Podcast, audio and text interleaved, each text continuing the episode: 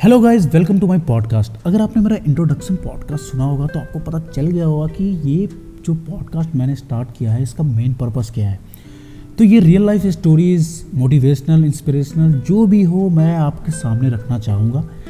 तो आज का जो मेरा पहला स्टोरी है ना, वो है माई फ़र्स्ट क्रश एक्चुअली हर स्कूल के बच्चों के अंदर ये ऐसा स्टोरी है जो कि कभी ना कभी होता ही है। चाहे आप किसी भी कैटेगरी के हो, आप बैक बेंचर हो, फ़र्स्ट बेंचर हो, या पढ़ाकू हो, या आप मारपीट में एक्सपर्ट हो, कहीं भी कुछ भी कर रहे हो ना, आपके लाइफ में एक ना एक ऐसा पल आता है जब आपको किसी के लिए अट्रैक्शन होता है। तो मेरा ये जो स्टोरी है, ये उसी के रिलेटेड है। तो बात है उन दिनों की जब मैं सिक्स क्लास में पढ़ा करता था और my father was posted in Kalaikunda Kalaikunda जो है, वो आपका नियर बाई खड़गपुर है और ये स्टेट वेस्ट बंगाल में आता है। तो जब मैं कलाईकुंडा में था सिक्स क्लास में तो मेरे दो फ्रेंड थे, उपेंद्र एंड अमित। उपेंद्र के पास एक क्लासी साइकिल हुआ करता था और उस समय में ये नाइन्टीज़ के बच्चे समझ पाएँगे कि सिक्स क्लास में अगर आपके पास साइकिल है तो आपका रेपुटेशन कितना हाई हुआ करता है। तो उपेंद्र का जो रेपुटेशन था हम लोग के नज़र में वो काफ़ी ज़्यादा हाई था और उपेंद्र मतलब हमें अपना साइकिल चलाने के लिए भी दिया करता था। हम लोग साइकिल उसकी यूज़ करते थे। काफ़ी बहुत मज़ा आता था, बहुत एक्साइटमेंट रहा करती थी। तो मेरे क्लास में एक लड़की पढ़ती थी, जिसका नाम था दिव्या। और she use to sit in first bench and I use to sit in last bench because हम लोग भाई बैक बेंचर हैं, हमेशा से। तो जब पीछे बैठा करता था तो एक दिन ऐसे ही मतलब क्लास में मैं गया जस्ट पीछे आके बैठा तो सामने से उधर से दिव्या आई। मैं उसको देखा लिटरली मैं संट मैं बोला ओ my god damn damn damn damn cute यार। मतलब इतनी क्यूट कोई कैसे हो सकती है? मैं उसको देख के इतना अट्रैक्ट हो गया कि वो मेरी फ़र्स्ट क्रश हो गई।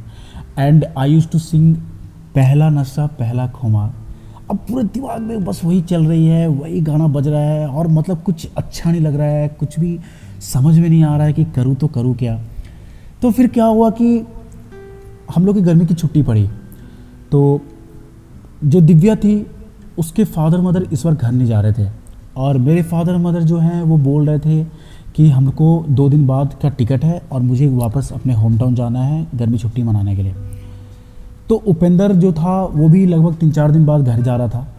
तो अमित ने मुझे इन्फॉर्मेशन पास किया कि अरे कमल आ, मैंने दिव्या को ना उधर देखा है उस टंकी के पास में। तो उपेंद्र ने मुझे बहुत भड़काया बोला, भाई, इससे अच्छा मौका नहीं मिलेगा, अब तू प्रपोज कर दे उसको। मैं सोचा, यार, क्या बोल रहा है ये बंदा? प्रपोज कर दूँ उसको? मतलब क्या मार उड़ खाऊँगा कुछ हो जाएगा? तो बोला, अरे, तू डर मत, भाई, तू जाके उसको प्रपोज कर दे। मैं बोला कि, अरे यार, ये मुझसे नहीं हो पाएगा। तो उपेंद्र ने बोला, देख बेटा, साइकिल चलाता है ना तू मेरा? मैं बोला हाँ तो तू मेरा इतना बात नहीं मानेगा? मैं बोला, यार, ज़रूर मानूँगा तेरी बात, लेकिन ये काफ़ी ज़्यादा सीरियस हो गया। यार, अब लड़की को प्रपोज कैसे करूँ मैं? तो उपेंद्र ने मुझे बोला, देख तू डर मत। अमित ने भी मुझे काफ़ी इंस्पायर किया कि बोला, देख भाई, तू जा और सीधे प्रपोज कर डाल मैं बोला, ठीक है। तो उपेंद्र ने बोला, देख, लौंडा जाएगा, घोड़े पे जाएगा तो तू मेरा साइकिल ले। मैं बोला, ठीक है यार। साइकिल मैंने उसकी ले ली।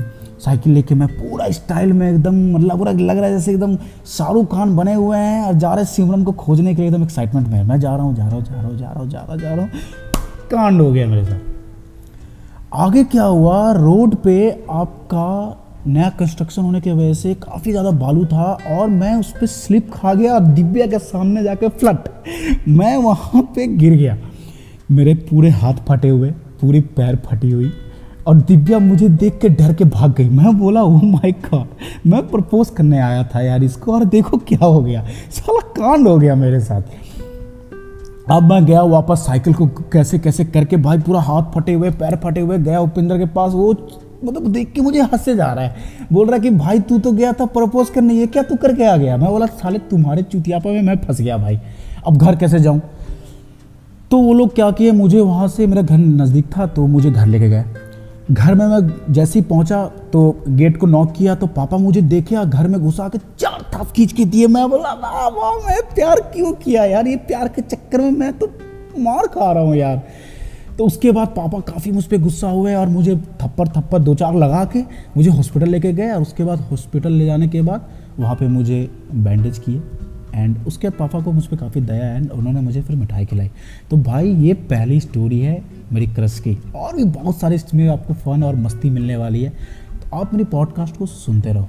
Thank you everyone